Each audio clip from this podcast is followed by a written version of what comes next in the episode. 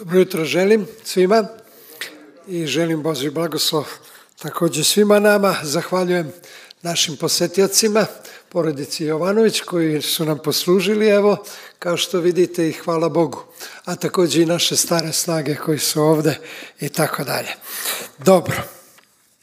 Ovoga jutra želio bih da vam iznesem par stvari, nemamo mnogo vremena, ali ovaj, važno je da izvučemo glavnu pouku za, ovog, za ovo jutro.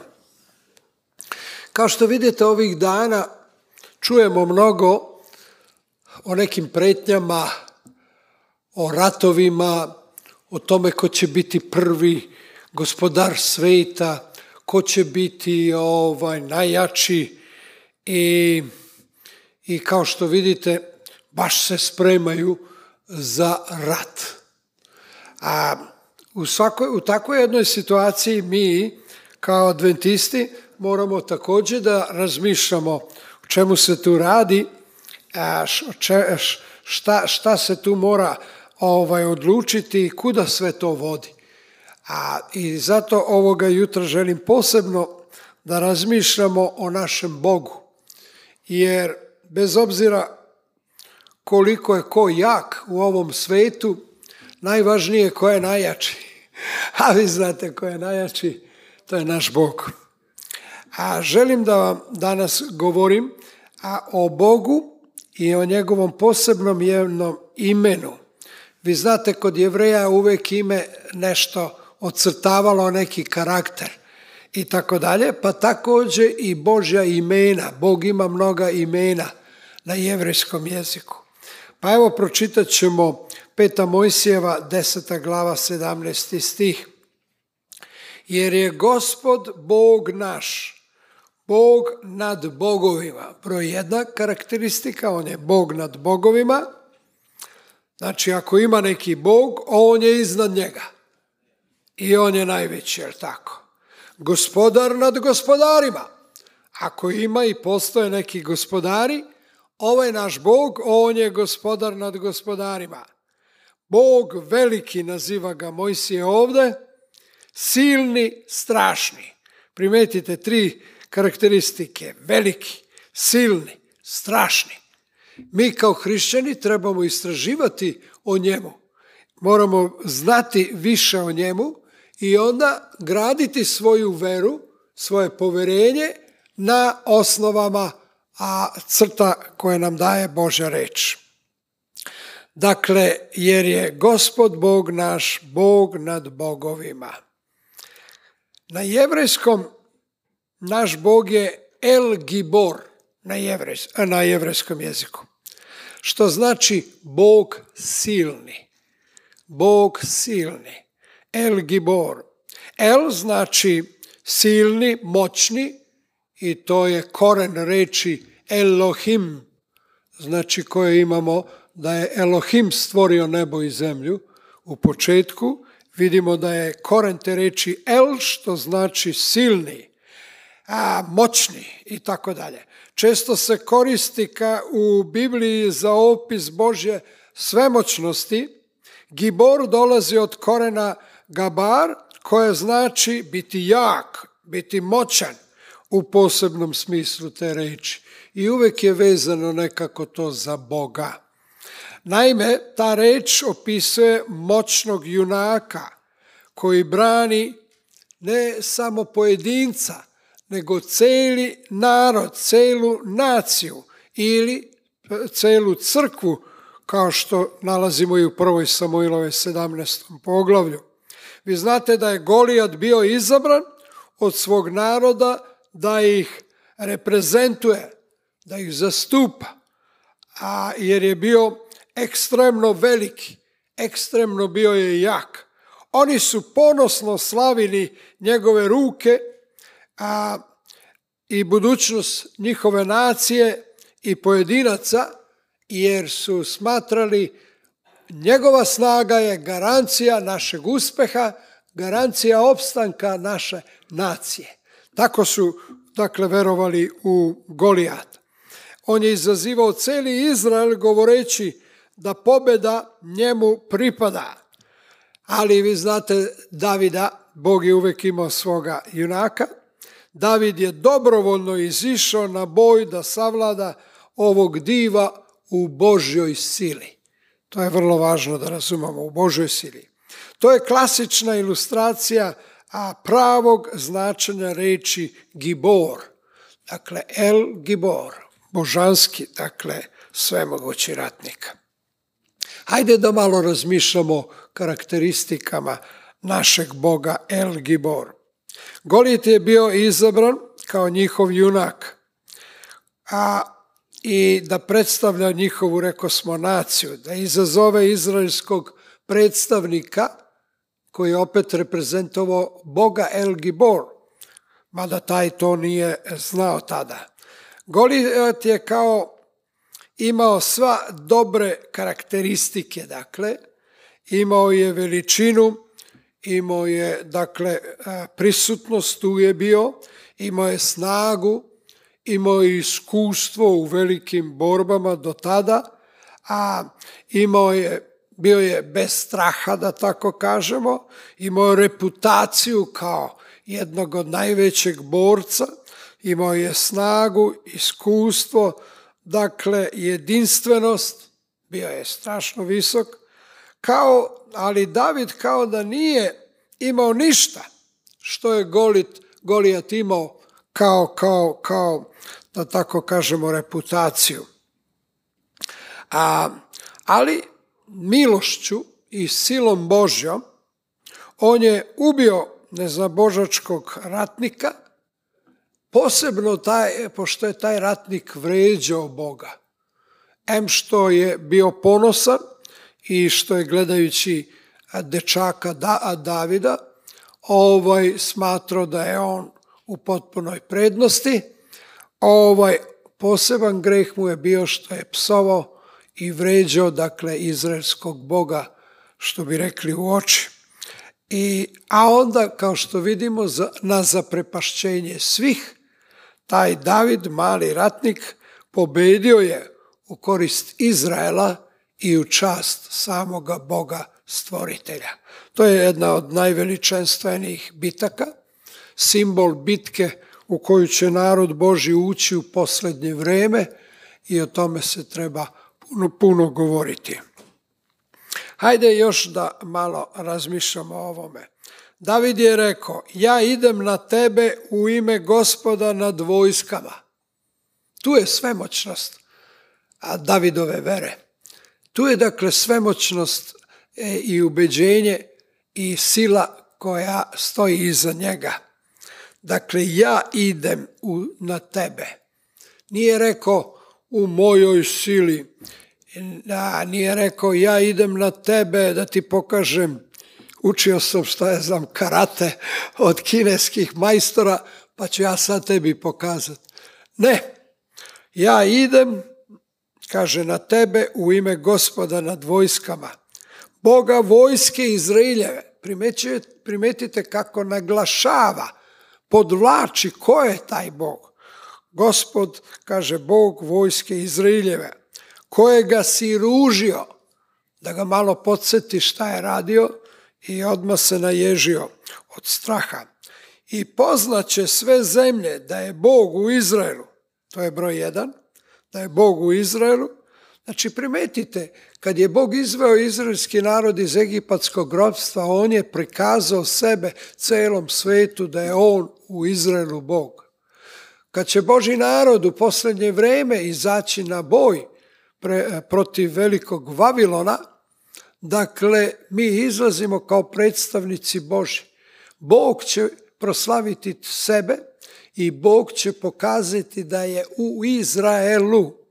Jer celi svet će gledati da taj moćni Babilon je svemoćan maltene, ima silu, dakle, nekih sila na ovome svetu, ima moć i sve i mislit će, dakle, Pa da, on je gospodar sveta, nema ko drugi. Ali Bog će pokazati sebe. I tako dalje. I znaće, kaže Sava, ovaj zbor, da gospod ne spasava mačem, ni kopljem, jer je rat gospodnji. Bog ima specijalne, dakle i oruđa i način i hiljadu i jedan način kako može pobediti bezbožnike, pobediti neprijateljske sile, proslaviti sebe. Zaista je silna ova slika koju imamo o Bogu kao ratniku, dakle, silni Bog, El Gibor. Dakle, ovde se sad najbolje manifestovo u životu i u borbi ovog mladog čoveka po imenu Danije, da, David. Dakle, ne zaboravite prvu Samuilovu 17. glavu, celu glavu treba čitati i stalno nalaziti nadahnuće iz nje za naš život. Ova istorija je simbol velike borbe gde se Sotana gde će Sotana sa svojom vojskom napasti crkvu Božju.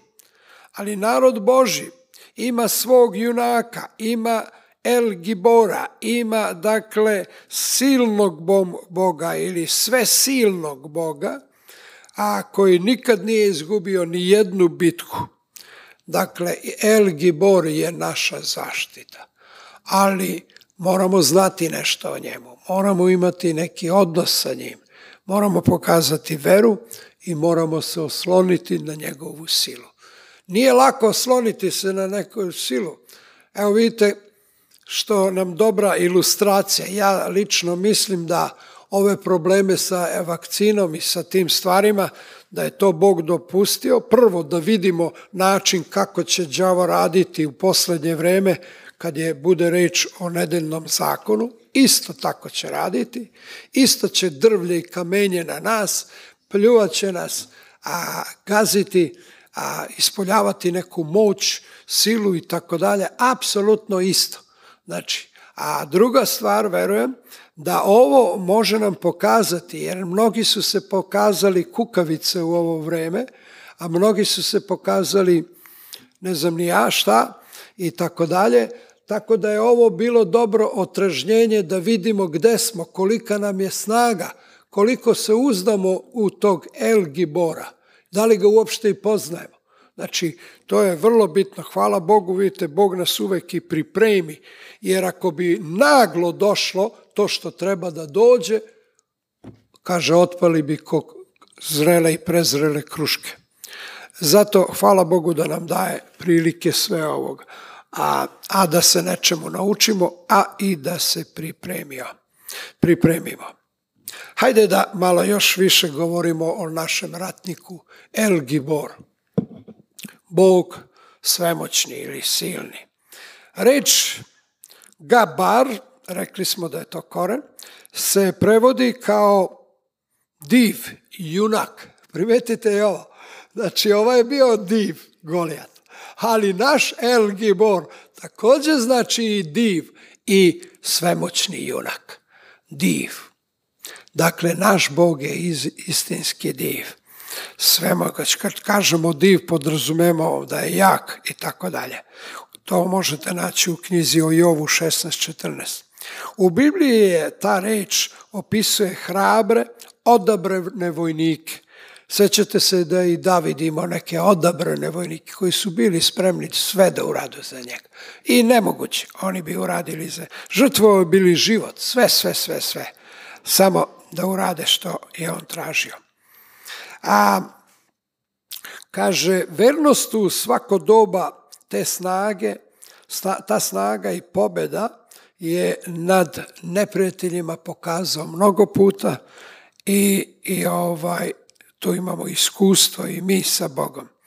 A njegovo, dakle, junaštvo je bilo poznato u borbi sa Amalicima, recimo Izrael je bio nadvladan, a u jedno vreme, kada je Mojsija kao njihov predstavnik popuštao u molitvi za božansku pomoć, sećate se, i zaštitu, čak i fizički više nije mogao da drži ruke, otežale su, Šta se tada događalo? Odmah je neprijateljska vojska nadvladala.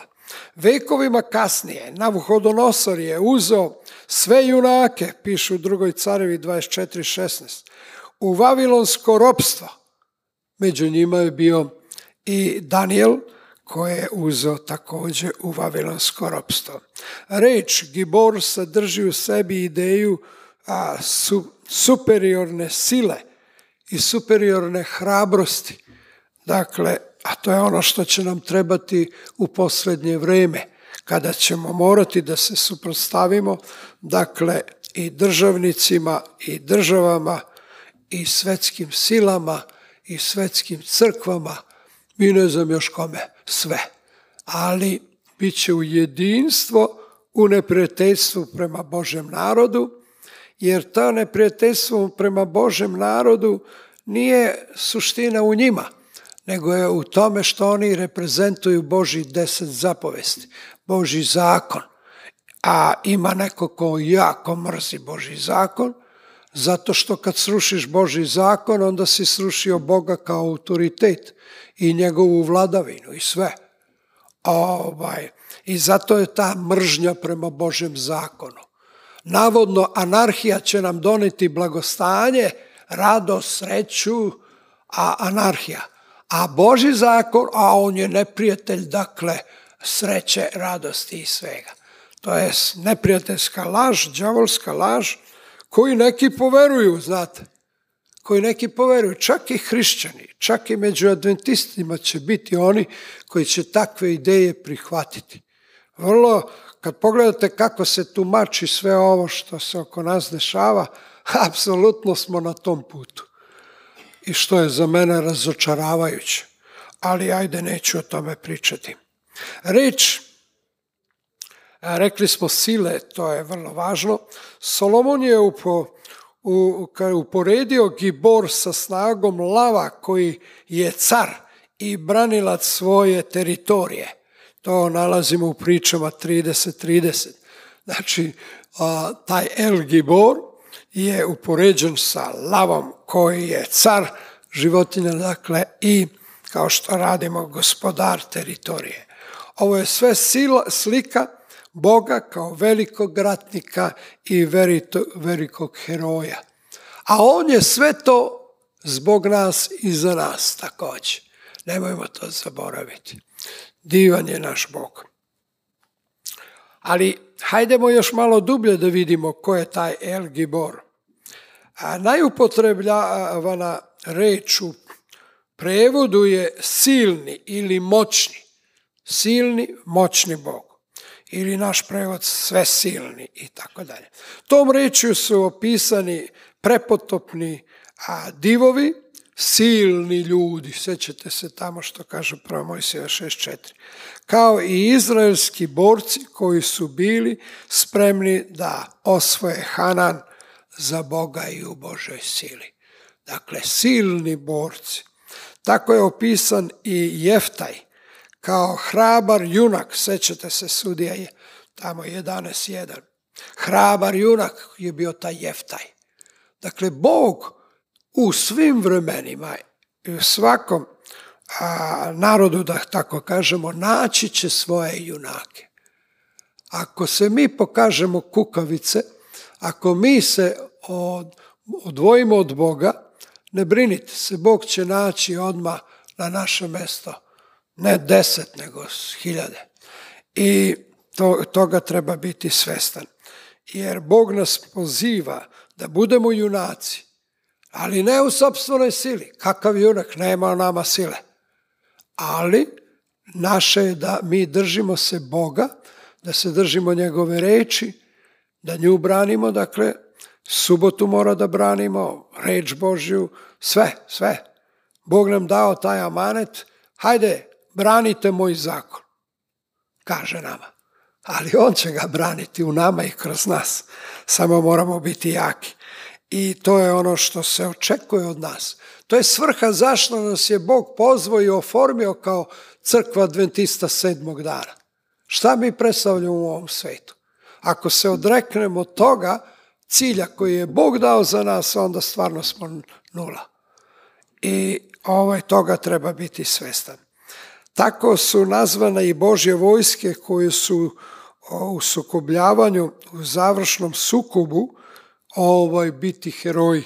Joilo, treća glava, 11. stih. Josif je blagosloven od kaže jakoga Boga Jakovljeva. A što je to divno.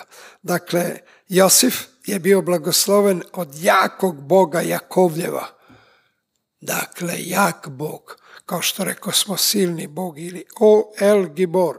Taj izraz se spominje šest puta u Bibliji, to je četvrta Mojsija 49, Psalam 132, Isaija prva glava i 49. glava i 60. glava.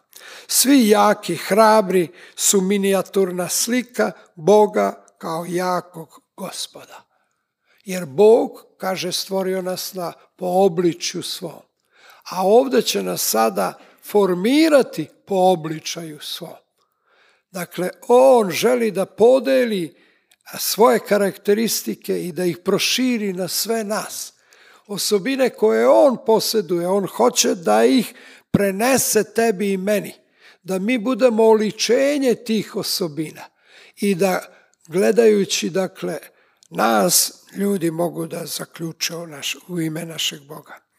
Prorok Isaija opisuje Boga kao moćnog čoveka koji uspešno ratuje protiv svakog protivnika. Isaija 42. I psalam 78. slično ovaj govori o Bogu.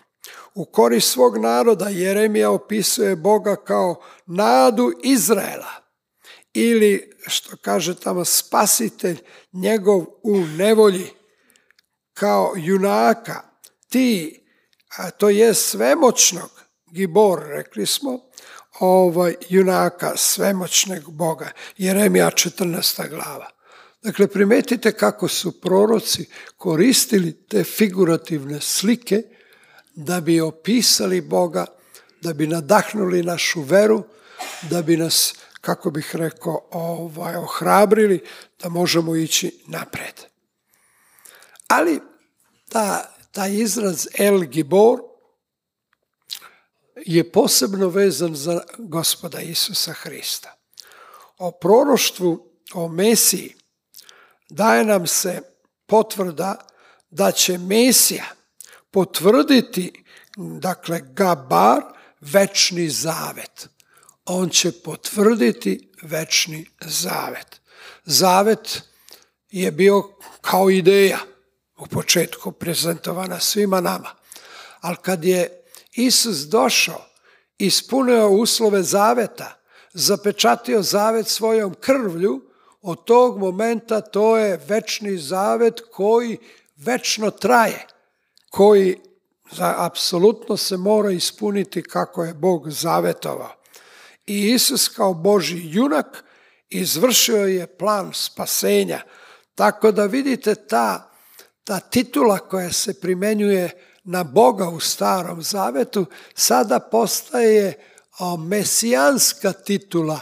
Sad se primenjuje na gospoda Isusa Hrista, pošto je On u ljudskom telu, dakle, ispunio sve zavete, a takođe i pobedio neprijatelja i na taj način ispunio volju Božju i, pro, i Božja, Božja obećanja koje je dao.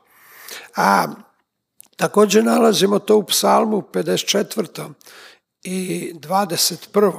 Isus je moćni ili silni pobednik i spasitelj. On najpre kaže, svezuje jakoga, sećate se, a jak je satan. Kaže, onaj ko hoće koga da pobedi, prvo može, mora da sveže tog jakoga, pa onda dalje da ide.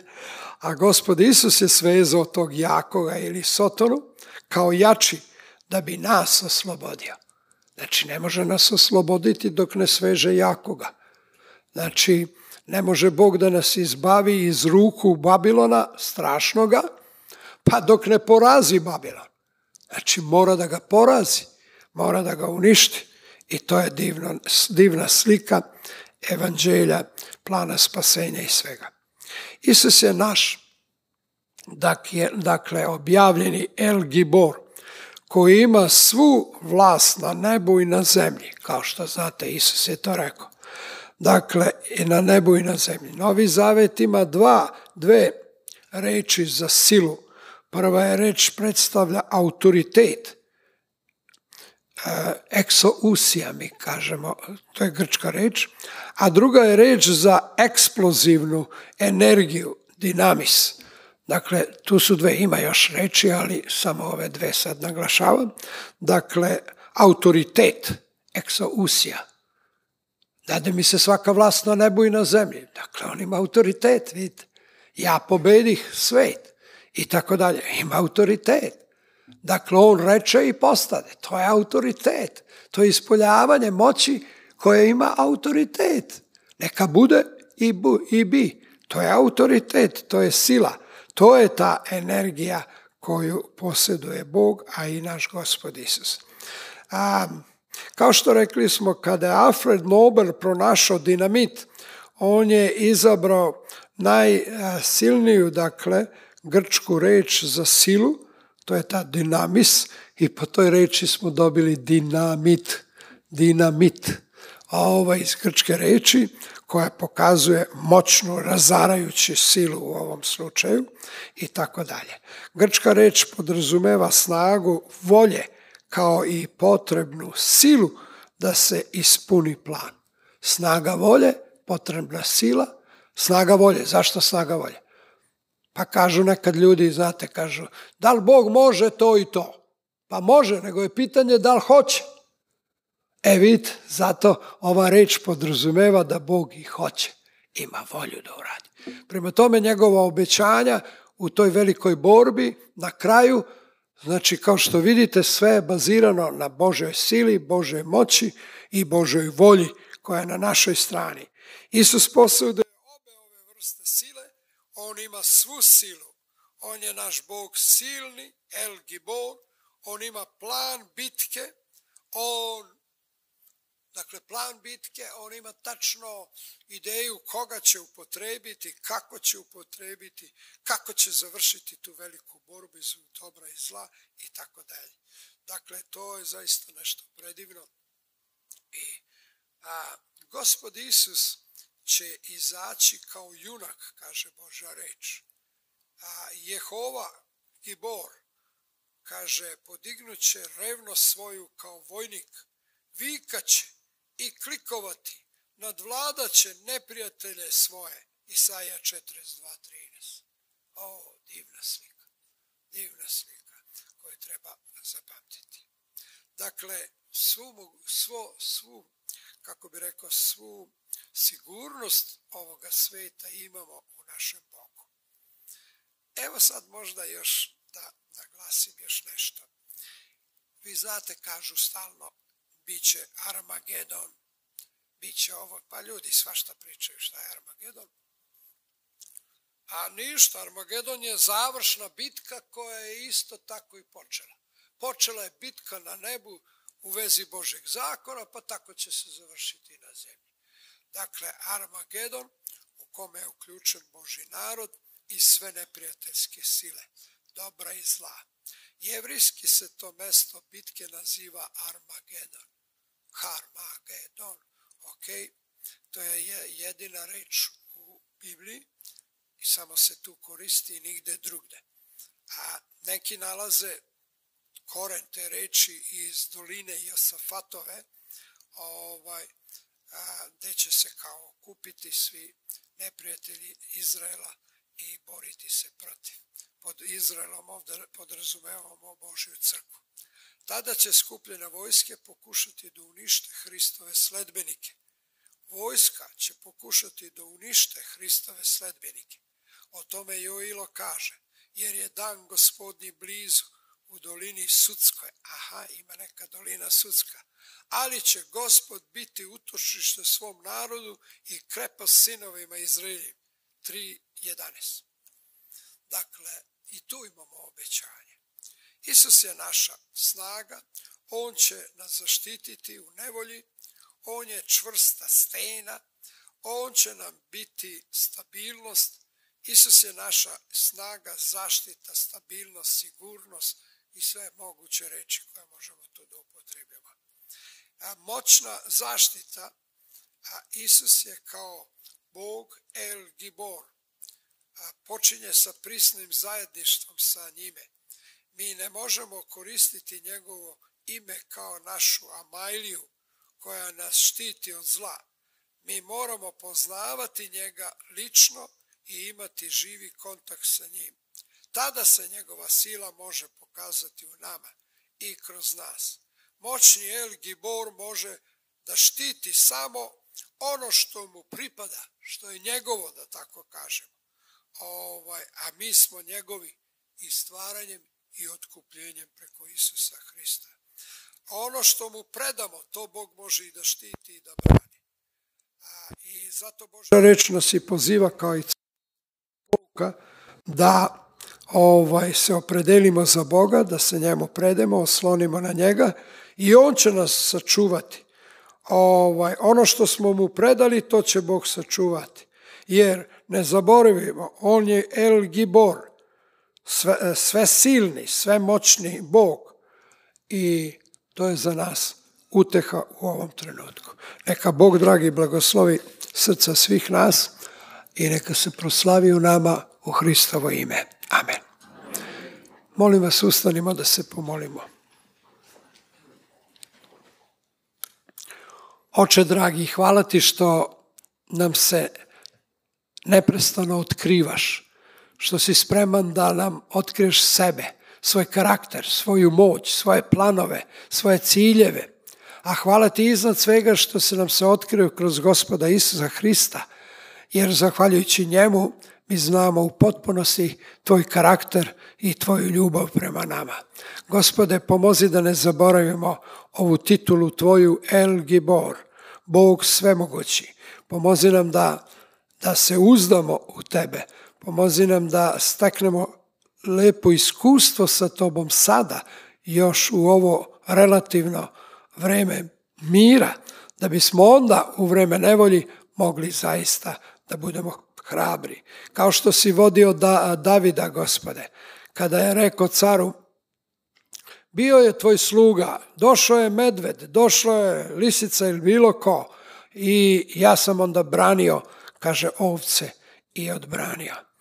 Hvala ti na tim iskustvima koje nam daješ prethodna, da bi u trenucima ko dođe nevolja, ovaj, bili jaki i snažni, jer imamo iskustva s tebe, sa tobom. Tebi hvala i slava na svemu u imenu Isa Hrista. Amen.